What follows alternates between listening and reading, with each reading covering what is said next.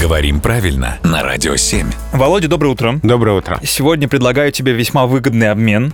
Ты мне шарики, а я тебе, соответственно, ролики. Смотри, мы подпишем контракт, и заголовок будет написано «Шарики за ролики. Обмен».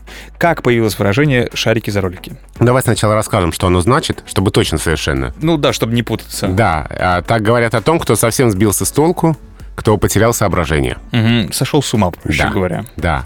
Ну, а выражения связывают с разными механизмами, разными работами, где есть шарики, где есть ролики, где есть разные шестеренки. А мне сложно это объяснить со своим филологическим образованием.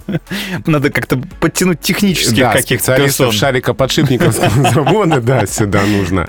Которые объяснят, наверное, какие-то детали механизмов. Одни заезжают за другие, механизм ломается, в общем, все идет плохо. Накрылось все. Да, да. В общем, Технология. история этого выражения связана с техникой, с деталями механизма, которые э, работают не так, как надо. Мгм.